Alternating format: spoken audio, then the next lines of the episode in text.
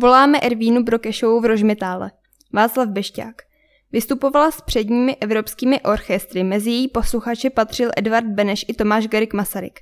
Ervína Brokešová se řadila mezi technicky nejdokonalejší houslistky české hudby. Během druhé světové války se zapojila do protinacistického odboje a Příbramsko se jí stalo druhým domovem.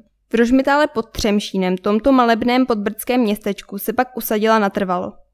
Do vypuknutí první světové války zbývá jeden den. Martina a Silva jsou naprosto identická dvojčata, která nerozpozná ani vlastní otec. Martina však vnitřně zápasí se svou záští vůči sestře a když Silva tragicky zahyne při výšce na plachetnici, otevře se Martině možnost uloupit její život, ten po kterém tak dlouho toužila. Taková je základní zápletka románu Uloupený život českého spisovatele Karla Josefa Beneše. Knize se dostalo mezinárodního ohlasu hned po jejím vydání v roce 1935. Netrvalo dlouho a první filmovou adaptaci zpracovala Velká Británie. Za honorář si Beneš se svou ženou postavil vilku v Rožmitále pod Třemšínem.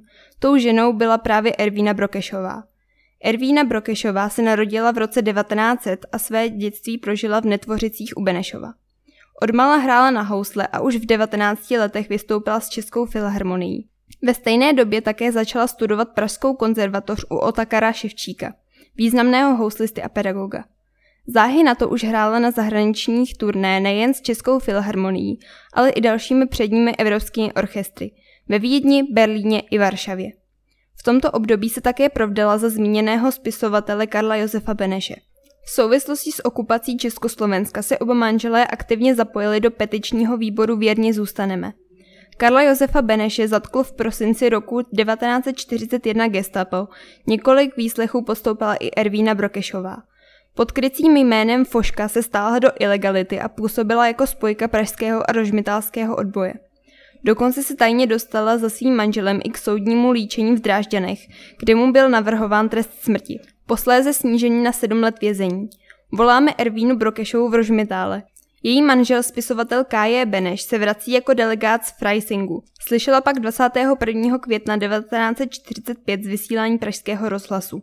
Po skončení války se oba natrvalo přestěhovali do Rožmitálu pod Třemšínem. S ohledem na změny po únoru 1948 v souvislosti se zapojením Karla Josefa Beneše do Českého národního odboje a zatýkání některých jeho spolupracovníků se stáhli do ústraní.